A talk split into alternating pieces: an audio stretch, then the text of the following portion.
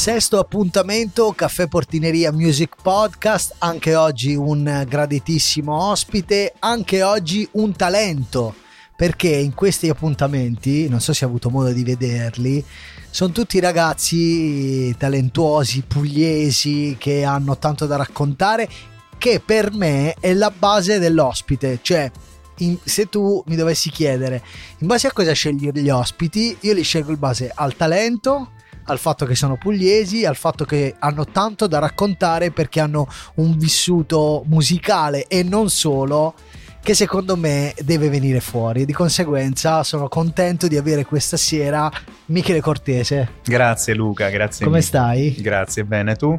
Bene, bene, ci rivediamo. Noi eh, sei stato qui in portineria eh, lo scorso anno dove hai fatto un live meraviglioso. Io non avevo mai ascoltato dal vivo il tuo progetto e l'ho fatto qua in portineria e in effetti mi sono innamorato del progetto Cortese Grazie e per uh, la persona che ho conosciuto e per uh, il progetto. Allora, eh, ma sai che adesso c'è un set nuovo, eh, eh occhio, vedi, occhio. Allora, e allora devo bissare, e allora mi sa che dobbiamo bissare.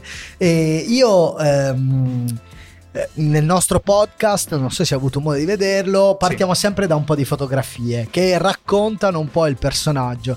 Si parte dal punto di vista cronologico, si fa un bel percorso, un cammino insieme per raccontare un po' la storia dell'artista e come eh, ho detto in precedenza anche per far uscire fuori il personaggio. Partiamo da Gallipoli. Allora, tu ah. sei di Gallipoli che questa cosa è ormai un'entità, cioè nel senso che Gallipoli si è così trasformata nella Ibiza delle Puglie eh che esistono ancora persone che sono nate a Gallipoli. Esatto, esatto, no? un po' come, come, come a Bologna che dicono che a Bologna non ci sono bolognesi. Com'è, com'è, com'è Gallipoli? Com'era? Com'è? Come la vivi? Come ti sembra? Come è diventata? Ti piace? Non ti piace? Guarda, io non vivo più a Gallipoli in realtà da, dopo il diploma, nel senso che dopo essermi diplomato sono andato a vivere eh, fuori, prima a Roma, poi a Milano. Eh, anche adesso che sono tornato da non pochi anni, al 2017, a vivere in pianta stabile in Salento, non vivo a Gallipoli, ma vivo in quel di Nardò, dove ho così, acquistato una bellissima casa nel centro storico, perché Nardò è una città bellissima, il centro storico di Nardò è una bomboniera. Vivo lì. Detto ciò, Gallipoli è certo il mio posto del cuore, insomma, il posto in cui sono nato, cresciuto, in cui ho la mia famiglia. a fare musica. Sì, esatto. Infatti, sai che eh, l'estate del 2000, non l'estate scuola, l'estate del 2022, la mia estate musicale è stata accompagnata da questo mio singolo che si intitola Gallipoli. Il videoclip della canzone è stato patrocinato dalla, dal comune di Gallipoli, eh, il, il, sindaco di Gallipoli è mio ex compagno di classe. Eh, cioè, insomma, c'è un, un, laccio importante, ovviamente, sia dal punto di vista umano dei rapporti che dal punto di vista mh, eh, affettivo, emoti- emotivo, diciamo, c'è un laccio importante con, con la città e infatti lo, lo dico nella canzone, insomma, lo canto nella mia canzone. Però ecco, eh, la, ecco, Gallipoli ecco, del mio, la, Gallipoli del mio, cuore, esatto, dove arrivare. La Gallipoli del mio cuore è quella della canzone, cioè eh, certo. eh, non è propriamente la Gallipoli mainstream di oggigiorno, la Gallipoli così inflazionata, l'Ibiza del Salento, l'Ibiza d'Italia, l'Ibiza delle Puglie, come la vogliamo chiamare, non è, una, non è la Gallipoli che porto nel cuore, ovviamente, perché quando eravamo ragazzi anzi bambini, eh, eh, la costa gallipolina era un, una specie di spiaggia privata eh, a nostro uso e consumo, così, almeno così la intendevamo e così avevamo modo di percepirla quindi poco, poco, contaminata, poco frequentata anche rispetto a, ai numeri di oggi. E che effetto ti fa vederla trasformata? Dico per chi è vissuto, per chi è, è nato, è cresciuto con un certo tipo di idea anche nei posti. Che, tipo, che effetto ti fa vederla così cambiata, così traspo, trasformata, così turistica? Si parla bene, si parla male. Eh, mm. Per chi invece ce l'ha nel sangue, che ma guarda, eh, sono, da un lato sono ovviamente contento perché vedere eh, la città in cui sono nato e cresciuto che mh, mm, diventa così famosa in Europa, nel mondo probabilmente, eh, come meta turistica così ambita dal, dal, turismo giovanile soprattutto, è una roba che, che, che comunque mi rende felice perché so quanto tutto quel turismo lì può apportare alle casse anche no, insomma, del, della città e questo può far solo bene oggettivamente. Punto, vedendola invece su un piano così più romantico e, e assolutamente personale, eh, per certi aspetti sen- la sento violentata, ecco, la, la, vedo come violentata da, da certo turismo che, che passa sporca e va via. Ne, ne, usufruisce, ne abusa e poi... Sfruttata un po', no? Ecco, un Sfruttata, per, spremuta al massimo per quei mesi là e poi lasciata, hai capito? Eh, ci esatto. rivediamo l'anno prossimo per esatto, esatto. Infatti, infatti, i posti di Gallipoli che frequento anche così per andare al mare sono posti assolutamente non, non inflazionati, ah, assolutamente non per niente frequentati, diciamo perché non conosciuti, che restano comunque di una bellezza paradisiaca e che non, non, non, direi mai a nessuno. poi ecco. dopo, uh, quando finiamo, eh, ce lo puoi dire. Eh, detto questo, anche perché anch'io mi ricordo che eh, venivo a Gallipoli un po' di anni prima rispetto al boom, poi ovviamente vuoi non vuoi e hai bisogno di un certo tipo di tranquillità, poi io sono invecchiato, non posso più vedere tutto quel bordello, quel delirio, quindi ho bisogno di una calma e di una tranquillità che oggi purtroppo nelle zone più calde di Gallipoli non c'è. Non. Tutto si parte, allora, quindi tutto è partito da Gallipoli. Musicalmente parlando, com'era Gallipoli in quegli anni là in cui sei cresciuto? Sì. quindi adolescenza, scuole superiori, musicalmente, perché io conosco benissimo la realtà dell'underground barese, mentre di là com'era? Guarda, gli anni 90 e primi 2000 sono quelli gli anni in cui io sono cresciuto musicalmente, sì. ho vissuto diciamo eh, i miei inizi, eh, la mia adolescenza. Erano anni di bel fermento. Uh, in quel di Gallipoli e direi molto più in generale insomma nel, sul territorio salentino insomma. Poi abbiamo anche degli esempi ormai più che eminenti vedi Negramaro eh, che, che, appunto facevano un po' da capofila all'epoca ma anche real- progetti come Blood Invidia Marco Ancona erano degli, erano e sono degli artisti salentini, ciascuno dei quali eh, chi con un successo mainstream eh, sotto gli occhi di tutti, vedi come, come quello di insomma, Giuliano e Co. Eh, chi mantenendosi nel circuito underground, ma sempre lavorando ad altissimi livelli, come Marco Ancona, eh, Americo Verardi, sono mm, stati tutti artisti che saranno 10-15 anni più grandi di me che all'epoca dominavano un po' eh, la certo, certo, certo, underground. Certo. Io ricordo che ero un ragazzino. I primi che... locali più piccoli dove suonavano i Negramaro, si andava a vederli. C'era eh... un fermento bellissimo, eh, a differenza di, diciamo, di quello tenden- delle tendenze di oggi. Eh, in, ripeto, tanto nei locali gallipolini quanto nei locali del Salento in genere, del, di, della provincia, di Lecce, insomma. Eh, c'era questa abitudine bellissima a a fare la, le serate di musica live con progetti ovviamente inediti di musica certo, inedita. Certo. La proposta era sempre, erano sempre progetti di musica inedita e se c'era qualcosa, qualche spettacolo a tema cover brani editi, era comunque uno spettacolo che aveva, che aveva un senso di storytelling, sì, in occasione un omaggio, di qualcosa in particolare, esatto, chiaro. un sì, omaggio, un, un, memorial, come dire. Sì, sì, non, le, le cover band erano veramente la cosa più Lontana. remota, più, più, più, sfigata anche come concettualmente potesse, a cui si potesse pensare in quel periodo lì. Poi, insomma, c'è stato un cambio di tendenza radicale. Beh, direi di sì, anche guardando a, a, quello che c'è adesso in quel di Bari, posso confermare in pieno quello, quello che hai detto. Quindi, eh, come ti viene di far musica? Come ti nasce? Come, come, come inizi? Come parte tutto? Sì, guarda, ehm, tutto parte veramente presto. Racconto sempre questi due episodi. Sono i due episodi che hanno. Chiave. Che, sì, che mi hanno dato un po' il l'input. Eh, ero bambino quando ho, ho, ascoltato, era una notte di un venerdì santo in tv su Rete 4, ancora adesso lo fanno ogni anno da sempre. Eh, trasmettevano Jesus Christ Superstar, il ah, musical, okay, il film. Sì, sì. Eh, scoprì quest'opera, questa rock opera di Andrew Lloyd Webber.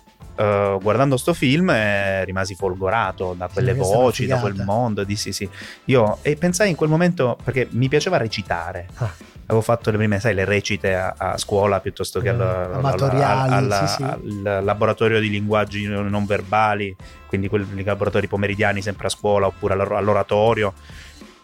Ehm, attraverso la forma del musical scoprì, capii che mi piaceva cantare, cioè o meglio che volevo cantare. Volevo cantare come quei tizi lì. Ted Neely, Carl Anderson, insomma, gli, gli interpreti di Jesus, Judas in Jesus Christ Superstar, quindi avevo delle ambizioni un po' alte. Eh beh, ci sta, bisogna sempre Certo. E in quindi iniziai, que- quella cosa mi diede l'input, eh, lo start eh, per, per eh, intraprendere, capire diciamo che, che la mia passione grande era quella per il canto. Poi di lì a breve, sempre nello stesso periodo della mia vita, non lo so adesso quanti anni avessi, avrò avuto 9, 10 anni, 11 anni, ehm, in macchina di una mia zia sentivo, ascoltavo una musicassetta di un tizio che aveva una voce stranissima, delle canzoni bellissime, le avevo imparate a memoria, ma siccome ogni volta questa cassetta l'ascoltavo quando, che ne so, mia zia diceva aspettami in macchina, allora Ah, io ok, ok. aspettavo in macchina e ascoltavo queste canzoni. Non avevo mai poi modo, poi entrava e magari eh, andavamo via, non avevo mai modo di chiederle chi fosse, comunque mi sfuggiva di chiederle chi fosse, quando un bel giorno invece le ho chiesto ma chi è? Dopo mesi e lei mi ha detto che quel tizio lì era Lucio Battisti. Ah, ok. Allora il disco era Una donna per amico. che bello. Eh, allora lì, ecco, in quel momento decisi che anch'io, poi ovviamente mi spiegarono che Lucio Battisti era un cantautore, cos'è un cantautore, chi è un cantautore, che con la chitarra suona e canta le proprie canzoni. E quindi eh, chiesi a mio padre di comprarmi la mia prima chitarra perché anch'io volevo scrivere eh, e cantare le mie canzoni come quel tizio lì. Hai iniziato di là e quindi prima formazione? La prima formazione è stata. Si chiamava i Mama Blues, una band. Non facevamo blues, ovviamente. eh. Facevamo- Mama Blues solo di nome, tra Esatto. parentesi. Facevamo tipo, suonavamo i Deep Purple, facevamo hard rock. E facevamo, sì, oddio, facevamo i Doors, qualche pezzo dei Doors. E poi. mh, e poi un pezzo romantic- sdolcinato, romanticissimo che avevo, la mia prima canzone, la prima canzone che ho scritto nella mia vita. Eh, scrissi due canzoni assolutamente prive di identità, nel senso che andavano in due direzioni completamente diverse, avevo poche idee ma confuse. Eh, una era una canzone che avevo dedicato così al mio primo amore, alla prima ragazza che mi aveva folgorato, ricordo questa ragazza, si chiamava Lucia, eh, attraversava la via del liceo, l'avevo conosciuta così, eh, mi aveva folgorato, e quindi, però siccome il nome Lucia non, non mi suonava musicale, ecco a proposito di Battisti, Battisti ha scritto una canzone Lucia, eh, invece a me non suonava musicale, allora intitolai questa canzone con cattivissimo gusto, Lucy. Lucy attraversava la via del liceo, diceva il, il, il ritornello. Ehm, E, mentre un'altra canzone durava tipo 10 minuti, era una Ah, roba un po' eh. prog, perché Ah, mi piacevano anche in quel periodo lì. eh, premiata Forneria Marconi, Le Orme, Banco del Mutuo Soccorso, mi piacevano, mi piacciono, voglio dire, Certo. tra l'altro ho visto ho Sì, una faccia sì, familiare sì, a proposito anche di questo genere musicale alle mie spalle. Ehm, questo, con i Mima Blues la prima, la prima formazione, poi subito dopo i Nereida, che sono stati invece la prima band con la quale ho iniziato a suonare solamente le mie canzoni e Ah. anche forse a scrivere con un'idea più chiara di, di quella che pot- dovesse essere una forma canzone, diciamo, nella, nella composizione di un brano. Come si arriva poi nel 2007? No, 2007 c'è la vittoria di X Factor con gli Aram Quartet. E siete nati prima? Come è nato tutto? Sì, siamo nati nel 2007, nel 2008 abbiamo vinto X Ah, Factor. ok. Ehm, siamo nati un anno prima, appunto, un anno prima della X Factor. Eh, frequentavamo da anni le lezioni di canto di questo maestro, storico maestro di canto de- di Lecce, Nando Mancarella. Eh, lezioni private, ciascuno di noi andava a lezione, quindi Sì. ci eravamo conosciuti incrociandoci, beccandoci ok. ogni volta lì a lezione da Nando. Eh, ed eravamo diventati amici. Mm, poi, siccome spesso al cambio dell'ora, cioè al passaggio da un'ora all'altra, da una lezione all'altra, rimanevamo un po' a, a lì a cazzeggiare con, tra di noi e con Nando stesso. Allora, mh, scherzando, Sì. Nando disse: Ma perché invece di star qui a cazzeggiare tra un'ora e l'altra, non fate qualcosa di costruttivo, aspettate la fine delle lezioni e vi mettete insieme a fare qualcosa una, una, band, cioè mettete su un progetto di canzoni, provate a scrivere qualcosa insieme o provate a riarrangiare delle cover, a cantarle a quattro voci. E, e quindi nacque da, da, lui e da lì quell'idea, noi ci mettemmo a provare delle cose, facemmo i primi concertini, ah. insomma per un annetto abbiamo, abbiamo sempre vissuto quel progetto lì, devo essere onesto come ciascuno di noi come side project rispetto al proprio progetto certo, principale certo, che era certo. quello... una, era una cosa in più eh sì. eh, rispetto poi a, a, alle Poi- vostre esperienze personali, ai vostri progetti personali. Esatto, io avevo quella band lì che Certo, ci diceva in Ereida certo, con certo. cui facevamo le canzoni mie, ci tenevo tantissimo. Certo. Poi provavamo tantissimo, registravamo tantissimo, non suonavamo mai. non suonavamo mai. Ehm, e con gli Aram invece suonavamo, facevamo sostanzialmente le cover, poi avevamo tipo un paio di brani, tre brani nostri. Ehm, e quindi successe che, che dopo un annetto, poco più di un annetto, eh, uscì in tv questa pubblicità di questo nuovo format televisivo, di questo nuovo talent show che arrivava in Italia dall'Inghilterra e che eh, aveva nella, nella gara la categoria dei gruppi vocali. È ver- è Tra i coach, Morgan, che comunque era una figura, era il suo esordio anche Eh, televisivo, certo, no? certo, se vogliamo, Eh, che era una figura nei nostri ascolti anche mh, così interessante, Blue Vertigo, tutti i suoi trascorsi, insomma, erano, erano trascorsi che a noi musicalmente piacevano Eh, e avrebbe capitonato lui la Il- categoria quella categoria, sì. vocali e quindi diciamo ma andiamo a fare Ma sto sai che provino c'è? a Bari a? Bari. questo- siamo venuti a Bari e, e- e que- quel giorno è successa una cosa divertente io, una delle cose più divertenti che ricordo legate all'esperienza con gli Aran Portet arrivammo alle 7 del mattino prestissimo Già distrutti partimmo alle 4 della Già mattina. distrutti dal Eh, arrivammo lì e, e non c'era- c'erano i cancelli in questo hotel, ora non ricordo che hotel fosse, dove facevano i provini, e c'erano i cancelli chiusi, non c'era Ah, nessuno. Oh, detto, Il "Caspita, primo, siamo arrivati prima di tutti, tant'è che siamo messi lì su internet a vedere se, Se, se, se c'eravamo sbagliati, se fosse lì sì. o se fosse da un'altra parte. Era lì. Eh, detto, vabbè, dai, andiamo al bar, facciamo colazione, torniamo a breve, cerchiamo un bar qui vicino. Andiamo al bar, torniamo dopo una ventina di minuti e c'erano migliaia di persone. Non scherzo. Abbiamo fatto il provino alle 21, Ah, 21 e no. 15 della Non sera. ci credo. dai. Siamo arrivati, sì, siamo arrivati, cioè ci siamo allontanati e dopo 20 minuti C'era eh, il delirio C'era il assoluto. delirio, abbiamo fatto il provino per ultimi, verso, verso la fine. Insomma, completamente sfatti, tra l'altro. Sfatti, no? sì, infatti c'era uno di noi quattro che nel frattempo tra entrate ed uscite da stanze varie, attese nel- in zone all'aperto, poi attese all'interno con l'aria condizionata a palla, aveva completamente perso la Ah, voce. benissimo. Fu un provino di- difficile, diciamo, però comunque andò bene. Eh beh, direi andò molto bene, esperienza bellissima. Cosa ti ricordi? Guarda, due cose belle che ti ricordi, due cose brutte di questa esperienza. Allora, due cose belle, una è questa, non scherzo, cioè questo- questa casualità no, con cui è nata l'occasione di X Factor e, e- e quel- con te- quella circostanza del provino, così che siamo arrivati per, per primi e abbiamo fatto il provino per ultimi. Eh, da qualche parte a casa dei miei devo avere ancora il numeretto lì, eh, mil- non so, erano 8000, non so, una cosa del genere, non ricordo.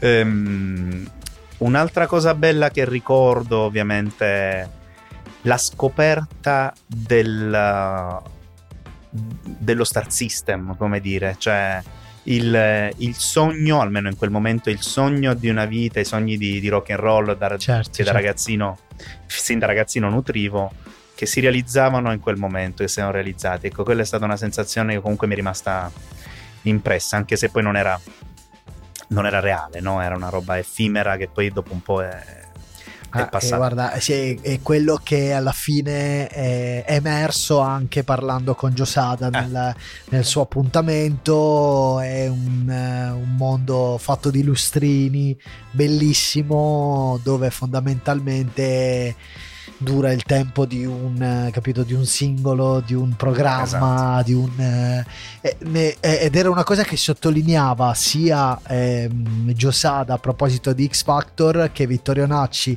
degli Io, Sam- degli Io Sempre Voglia in occasione di Sanremo, dell'uscita con la Sony, eccetera, eccetera. Un mondo bellissimo dove fondamentalmente sei un numero. Come, Sì, come sei un numero. Poi succede che sì, sì, ma infatti un numero in mezzo a tanti numeri. Esatto, infatti, sì. poi a volte succede, ma solo a volte, solo a volte.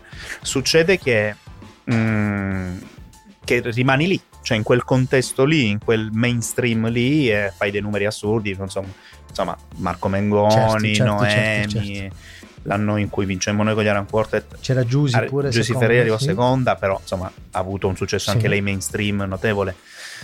Però ecco, sono artisti che si contano sul- Sì, sì, sì, sulle no, dita, no, di- se non di una mano, di due mani al massimo, e, e rispetto alle edizioni del talent, dei talent show E ai numeri. e rispetto a- ai numeri di- ai- al numero di concorrenti Certo. che pa- e di talenti che passa in mezzo a, a questo tipo Lo, di lo- lo Cavolo. rifaresti oggi?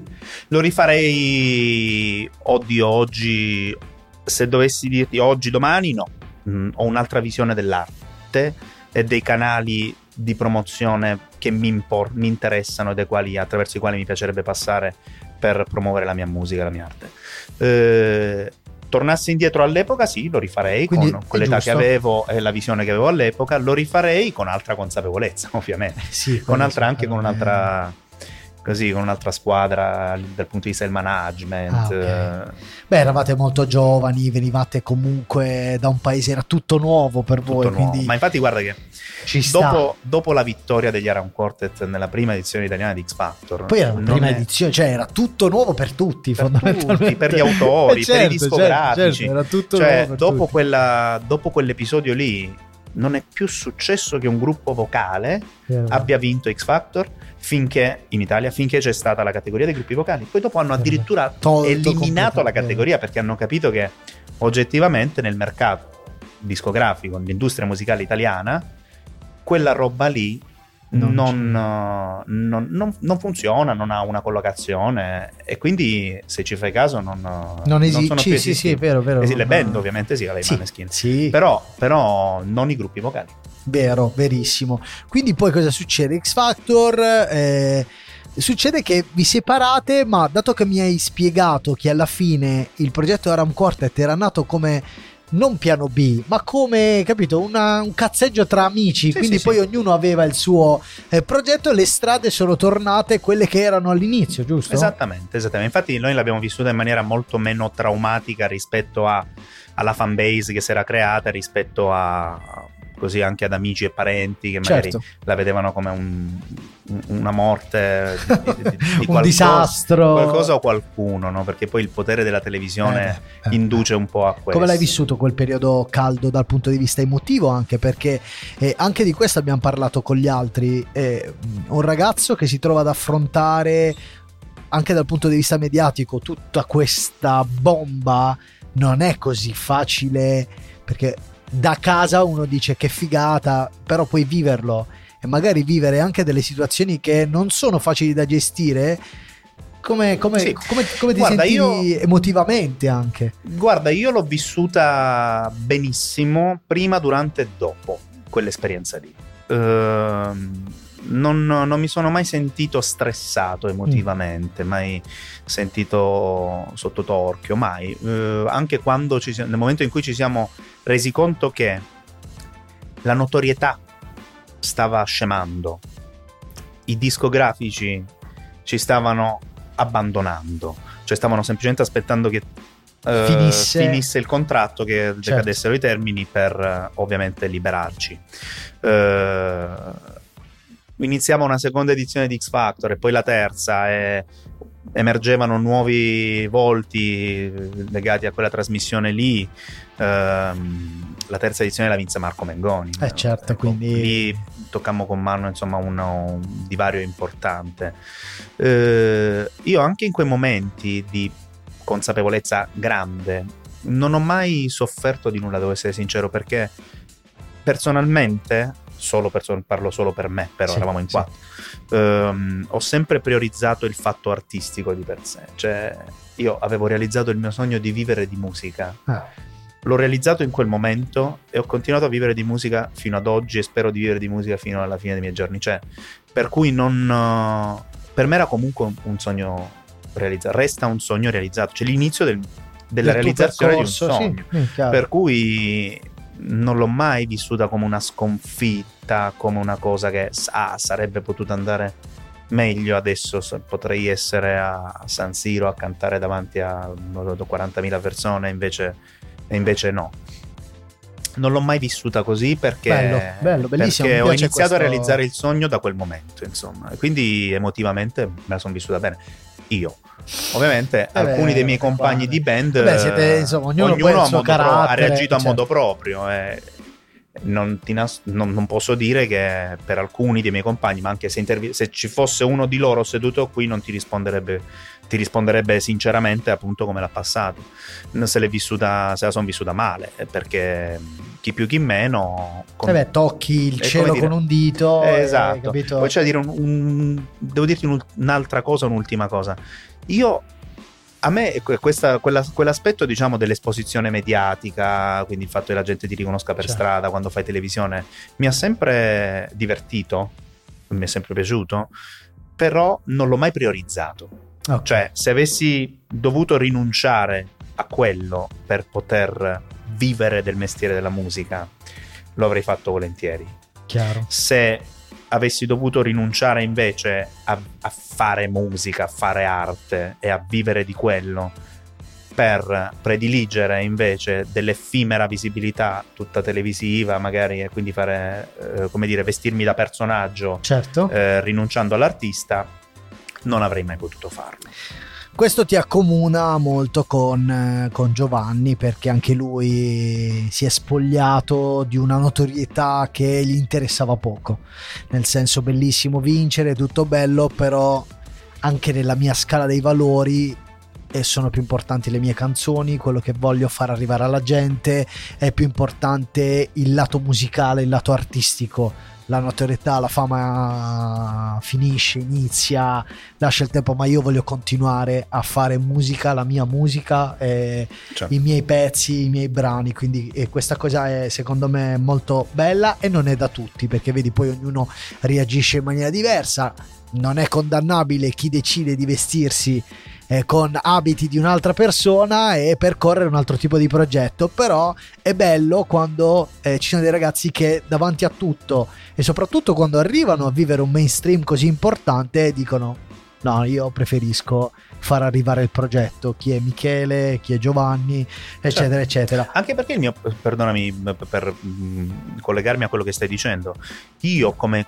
Michele, come Cortese, non ho mai avuto una chance ad X Factor, cioè gli Aran Quartet, io certo, dentro gli Aran certo, Quartet certo, certo, certo, hanno avuto la chance ad X Factor, quindi il mio percorso da, da cantautore diciamo l'ho intrapreso subito dopo quell'esperienza lì, quindi non è stato come dire un, uh, un fallimento, un momento di stallo, un, un cattivo momento nel mio personale percorso, perché il mio personale percorso artistico con le mie canzoni, la mia faccia e la mia voce è iniziato soprattutto dopo gli Aran Quartet. Eh, infatti, e, e, ti, come, come se ti avesse dato ancora di più la spinta di dire io vado perché ho, eh, ho, vissuto di musica e ho capito che devo vivere di musica a prescindere da, dal progetto Aram, io continuo per la mia strada e l'hai fatto con questo signore qua che esatto. abbiamo... Infatti Lucio Fabri era uh, all'epoca direttore musicale di X Factor e l'ho conosciuto così. Sì.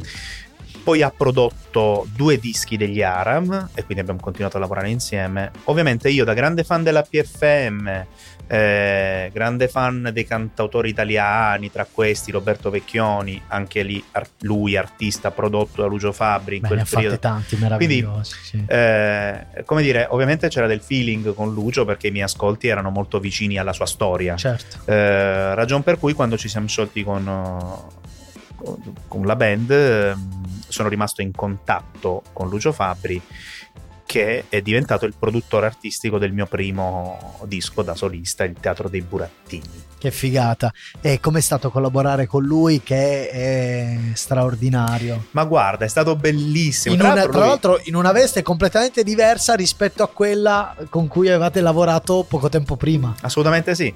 È stato bellissimo. Intanto ho visto appunto l'approccio diverso dello stesso produttore a due progetti diversi, cioè gli Aram Quartet e, e me da solo, perché con gli Aran Quartet era molto giustamente... Ehm, era fondamentale la sua figura perché riusciva a metterci da, a farci andare d'accordo, a metterci a mettere quattro teste insieme, a trovare lui la soluzione definitiva a, a qualsiasi questione, anche musicale, di, di arrangiamenti, eccetera.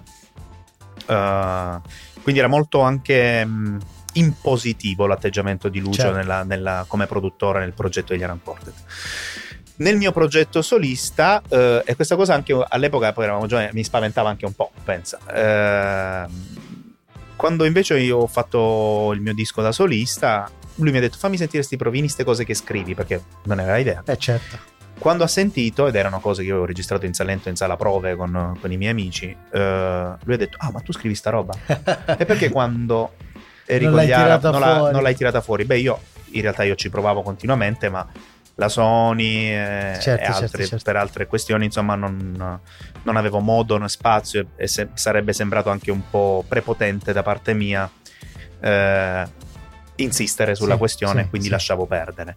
Eh, quando Lucio ha scoperto quindi quella mia dimensione creativa, ha detto: Ma qui scusa, con chi hai registrato queste cose qua? Con i miei amici di Gallipoli. Eh. Ok, allora.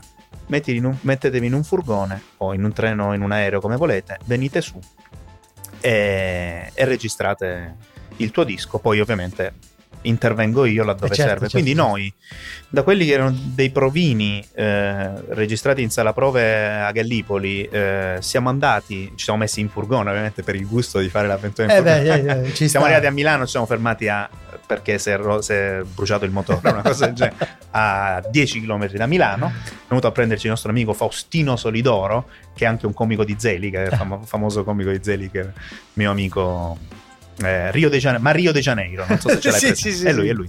Fausto, lui è il mio compaesano, è mio amico. È venuto a prenderci perché eravamo rimasti lì. Siamo, ecco, questa è lì iniziata l'avventura di quel disco lì prodotto da Lucio. Abbiamo fatto una pre-produzione così come avevamo lavorato in Salento e poi Lucio ovviamente ha affinato tutto, insomma ha completato gli arrangiamenti e, eh, hanno anche suonato altri amici, le vibrazioni per esempio sono ospiti nel mio primo disco da solista, eh, altri eh, amici musicisti del circuito milanese eh, e da lì nasce, inizia il mio percorso da solista. Che ti ha portato in giro, che ti ha portato anche tante soddisfazioni personali, e che ti ha portato tante cose belle, ma io sono curioso di una roba, no? Perché nel, nel 2014 inizi a, lavorare con un altro artista eh, straordinario che ti porta in Cile fondamentalmente. Cioè questo rapporto col Cile, è... come, cioè, come nasce il tutto? Perché adesso sei molto legato. Sì, sì, è stato assolutamente casuale. Allora, nel 2012 in realtà io proprio sempre un po' così nel periodo degli Around Quartet conobbi Franco Simone, sì. mio conterraneo, insomma un cantautore eh, che ha avuto un excursus importante negli anni 70 qui in particolare qui in Italia vinse il Festival di Castrocaro sì, negli sì. anni 70 e poi, poi, vari sono stati i suoi successi nella musica leggera italiana e negli anni 80 in particolare ha conosciuto un grande successo in America Latina era tra quegli artisti come Cocciante, la Carrà eh, Umberto Tozzi artisti italiani che mh, mm, tramite le discografiche arrivavano al mercato uh, ispanohablante eh, e, e, venivano stramati ed erano stramati un successo sì, clamoroso, o meglio i discografici all'epoca facevano della RCA e simili, facevano delle scommesse, cioè dicevano allora registriamo dei singoli in spagnolo, eh, cioè le, le, la canzone di successo italiana sì. facciamo in versione spagnola, andiamo nei paesi in Spagna e paesi d'America Latina par- dove, di lingua spagnola e vediamo che succede. Ad alcuni artisti non succedeva nulla e ad altri artisti Esplodevano. invece eh, succedeva tantissimo, esatto. Franco fu tra quelli, ancora adesso Franco ha un successo notevole eh, in America Latina. Ehm, quindi iniziando a... Io Franco Simone me lo ricordavo semplicemente da quando ero bambino certo. perché i miei, i miei a casa ascoltavano la sua Respiro, insomma i suoi Notte di San Lorenzo, i suoi successi. Ehm, e quindi mi aveva parlato, abbiamo iniziato a collaborare perché lui era, è autore di, una, di un'opera eh, rock sinfonica che si chiama Stabat Mater, che è quest'opera mm, con i testi in latino, testi di Jacopone da Todi, è una preghiera profana mh, mm, di Jacopone da Todi scritta nel XIII secolo. Lui ha preso, musicata nella storia da Rossini, Mozart, insomma ha una storia importante quest'opera nella, nella musica classica. Franco ha preso quest'opera da grande amante anche della musica classica, tra l'altro qual è? E l'ha riscritta in chiave, ha riscritto le musiche, le melodie in chiave pop rock, eh, arrangiata dal maestro Alex Zuccaro in versione sinfonica e, e, io ho curato gli arrangiamenti vocali. E ci ho cantato anche dentro nel disco, insomma ha, ha preso anche il, dei, il patrocinio del Ministero Cultura, dei Beni Culturali Italiano, quindi abbiamo fatto dei teatri bellissimi, il Romolo Valli, il Reggio Emilia, l'auditorium...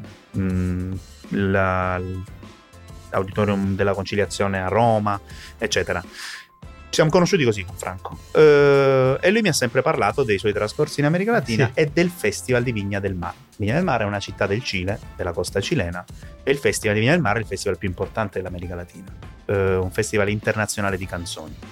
Quindi aveva scritto una canzone, io l'ho interpretata. Abbiamo partecipato al festival, all'edizione del Festival di Vigna del 2015. Sì e, e l'ha vinta. E, esatto, e, vinta. e di là e da lì è iniziato e da là è esploso completamente no? adesso fuori, fuori o prima di iniziare a registrare questa puntata eh, qui coincidenza assurda ho preso un caffè con Claudia Lauria che che è mm, la responsabile dell'Istituto Italiano di Cultura Santiago del Cile. Che figata. Che ho scoperto via Instagram stamattina mentre ero in viaggio per Bari che, che, stava qui di passaggio da Bari perché ieri era a Matera e domani sarà a Napoli. Quindi ho detto ma scusa dove sei tu? A Bari. Non ci posso credere anch'io. Ci siamo trovati a Caffè Portineria per prendere un caffè. Bellissima. Bellissima. E come, come la cultura di là? Che, che cosa, eh, siccome vai sempre, cioè sei, vai spessissimo in Cile, no? Sì, sì. E, ehm, Guarda, ehm... musicalmente parlando, che cosa trovi musicalmente... quando vai di là? Loro amano tantissimo la musica italiana. Loro l'adorano. Tra l'altro, la musica, le... noi, quella che noi chiamiamo musica leggera italiana o canzone d'autore italiana, loro la, la aggettivano musica romantica. Ah, Questa okay. cosa mi piace da morire. Eh, perché, perché, il romanticismo che, che abbiamo nel nostro linguaggio, nella scrittura delle canzoni da boh, dagli anni 50 probabilmente ad oggi, eh, non lo, noi non ci facciamo neanche più caso a quel romanticismo lì, in realtà è una, cosa, una roba bellissima ed è tutta italiana. Eh, tant'è che all'estero, appunto, da quelle parti la, la, la, definiscono così, non la chiamano musica lichiera, non lo so, la chiamano musica romantica. Ehm, questo, questo, romanticismo è una cosa che mi lega moltissimo a, ai loro gusti, ovviamente e, e, che mi ha consentito anche di essere accolto, cioè di, che le mie canzoni fossero accolte bene da quel pubblico lì. E poi un'altra, un'altra cosa che ho notato che mi piace molto e che anche molto li accomuna molto al popolo, al mio Salento, diciamo, è l- un fortissimo legame con la tradizione popolare, ah, okay. la, la, la, il sì, canto sì, di sì, tradizione, quindi loro con loro, la musica folclorica certo, la certo. chiamano loro, la nostra musica folcloristica. Eh, e questa è una cosa molto bella, una forte tradizione. Fina- le canzoni folcloristiche lì suonano fino anche in radio, nelle, nelle, nei network nazionali. Senti, si arriva poi al progetto Cortese ufficiale 2020, giusto? Esatto. 2020 prende il progetto il tuo cognome, cos'è cambiato, cos'è Cortese, dove vuole arrivare e, e com'è Cortese oggi? Bellissima domanda. Guarda, um, nel 2020 sappiamo tutti che cosa è successo. Sì. All'inizio del 2020 io così chiuso in casa ho, ho in realtà ho ascoltato tantissima musica anche nuova, mi sono aperto a degli ascolti lontani che, da te. Che prima che pensavo lontani, fossero lontani da me, in realtà poi ho scoperto essere vicinissimi, infatti mi hanno ispirato tantissima nuova musica, quindi ho scritto tante nuove canzoni, ho adottato anche nella scrittura, se vogliamo, rispetto a quelli che erano i miei trascorsi, sempre nel mio percorso da cantautore, eh, ho adottato un linguaggio nuovo per certi aspetti, più, più snello, più fresh, così. E, ehm, sicuramente conseguenza di, de, dei vari ascolti che avevo fatto, non lo so, dei, dei vari colapesce de, che avevo scoperto dei vari mm, Andrea Laszlo, De Simone, ecco, tutti cantautori che ho Mm, senza vergogna lo dico, scoperto in quel periodo lì, quindi solo qualche anno fa, o meglio, sui quali mi sono soffermato certo, solo qualche anno certo. fa. Uh, prima ero sempre più affezionato a dei pilastri come, non lo so, Nicolo Fabi, sì, sì, sì, Battisti, Dalla, Ivan Graziani. Uh, e quindi nuovi stimoli, nuova musica, un nuovo linguaggio per molti aspetti, uh, nuove collaborazioni. Perché questa cosa ha significato per me un nuovo disco che poi è uscito nel 2021, Amore e Gloria si intitola.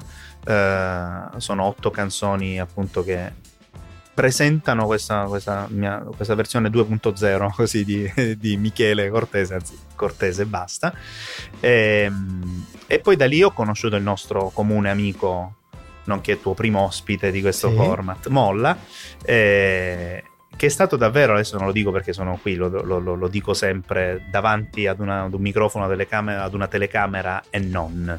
È stato uno stimolo importante perché, perché Molla ha dato una veste a, a certe canzoni che vi ho fatto sentire in, nel momento in cui l'ho conosciuto, veramente nuova per me. Eh, che però è sposato, cioè voglio dire, nonostante sì. fosse nuova e magari anche lontana da un cortese di un po' di anni fa, cioè ti sei tra virgolette aperto comunque a questa nuova visione. Sì, ma mi è piaciuta tantissimo in realtà, mi è piaciuta tantissimo perché mi sono sentito a mio agio. Ah. Cioè ho sentito che, come dire, che era arrivato, io ero abituato a...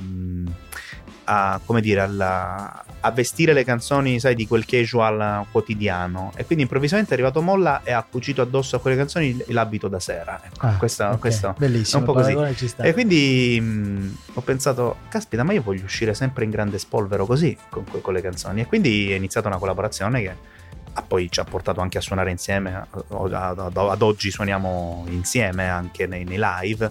Eh, ad una collaborazione solida. Oggi devo dire che anche dal punto di vista delle, dei live eh, condivido il mio progetto oh, in tutto e per tutto con due musicisti che stimo tantissimo e che so che mi stimano tantissimo. Molla e Bittordo. Siamo in tre sul palco. Spesso interagiamo quando lavoriamo alle produzioni. Molla, in qualità di producer, coinvolge anche Bittordo, che è chitarrista, bassista.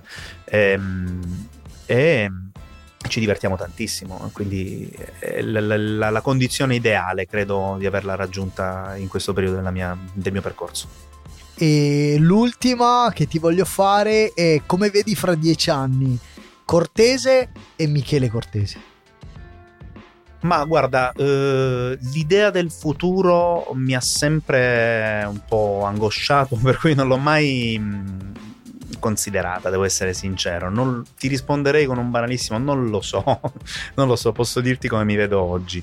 Eh, spero più che altro di continuare a fare quello che faccio, spero di crescere in quello che faccio, spero che cresca il mio pubblico, eh, spero di poter suonare sempre tantissimo e, e di non perdere mai l'ispirazione, quella autentica che mi spinge ad aver l'urgenza creativo, creativa che sento di avere che mi spinge a scrivere le, le canzoni. Mi, mi, auguro di potermi vedere così, di poter diventare quella cosa, quella cosa lì, che insomma poi è una versione di me cresciuta in maniera esponenziale. E dal punto di vista personale? Dal punto di vista di Michele, quindi, eh? Eh, mi vedo... Oddio, che difficile questa domanda. Guarda, mh, mm, spero di avere eh, una spero di raggiungere una stabilità, come dire, anche nella mia, nella mia vita privata, così vivere in campagna con un amore solido e, e il mio cane, che spero sia ancora vivo fra dieci anni, ha otto anni. Eh beh, ma a me piace pensare sarà, che, che lui sarà. possa vivere per sempre. Oh, io ti auguro il meglio, adesso ci farei ascoltare qualcosina, nel frattempo io ti ringrazio perché hai confermato appieno tutto quello che pensavo di te eh, prima e ti aspetto qua per il prossimo live in portineria e quando vuoi è, è casa tua. Grazie Luca, grazie di cuore davvero. Grazie Michele Cortese.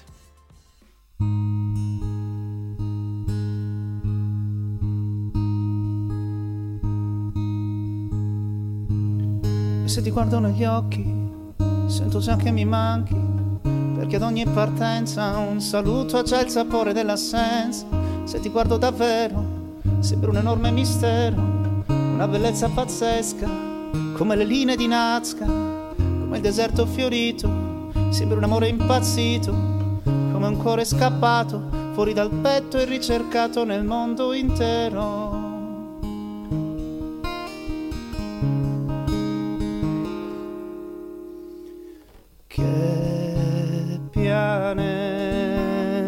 Sei, senza terra, acqua, senza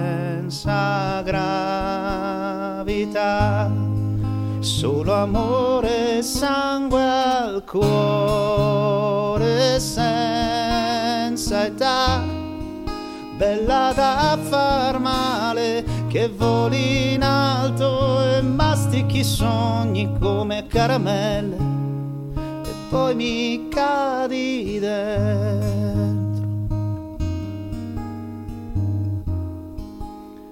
Per massacrarmi il cuore. Il peso netto delle parole che dici e delle storie che inventi, quando ti preoccupi di quello che pensa la gente, di cosa dicono gli altri.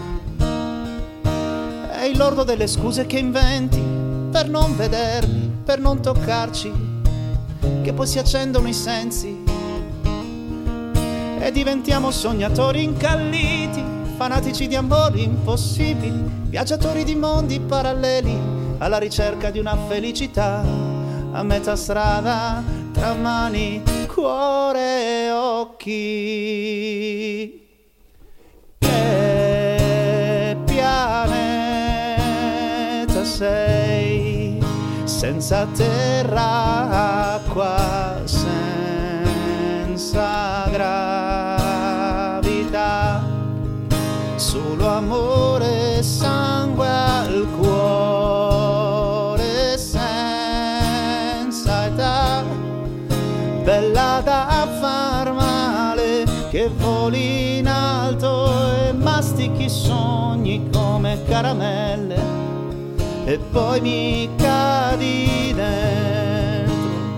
per massacrarmi il cuore. È tutta colpa dei tuoi occhi, ma tu li hai visti i tuoi occhi.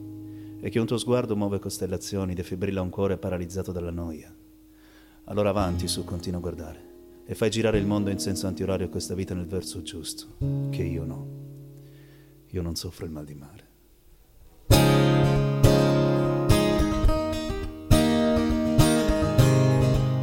Senza terra acqua.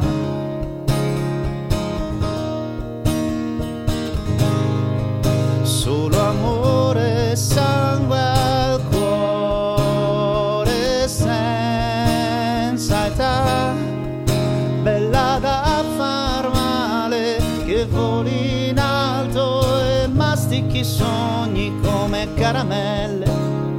e poi mi cadi dentro.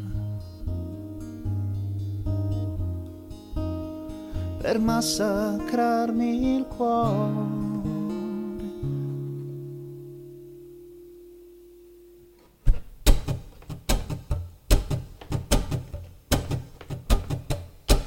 Ho ricordi scritti su un diario, smemoranda blu di baci sulla sabbia, chitarre scordate e voci stonate a cantare Vasco. Io no, io no, non ti dimenticherò. Messaggi scritti sulla pelle, rivoluzioni adolescenziali e notti brave appiccicati alle cose di sempre, di quando scrivevamo ancora le canzoni a penna sui fogli di carta di quando ci amavamo a San Lorenzo sulla spiaggia, dal tramonto all'alba e poi mi dicevi ora è tardi, torno a casa che il mare stanca, il sole invecchia, l'amore ci sconvolge, ci distrugge e poi ci salva e non ci aspetta, lui se ne frega e sbatte sulla costa, prende il largo e poi ritorna come fai tu con me, che certo amore me lo sbatti sulla faccia.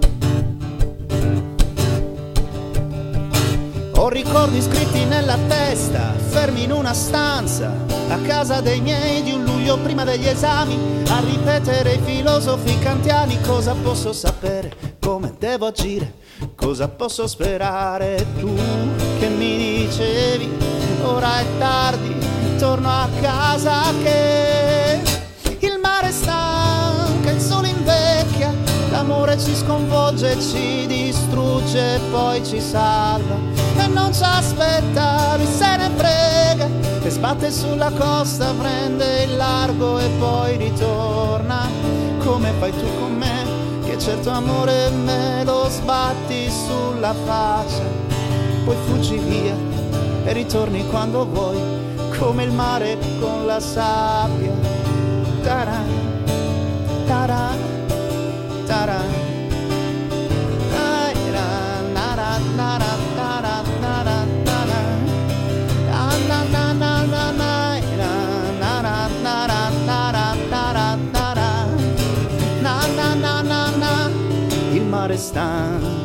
sole invecchia, l'amore ci confonde, ci distrugge, poi ci salva.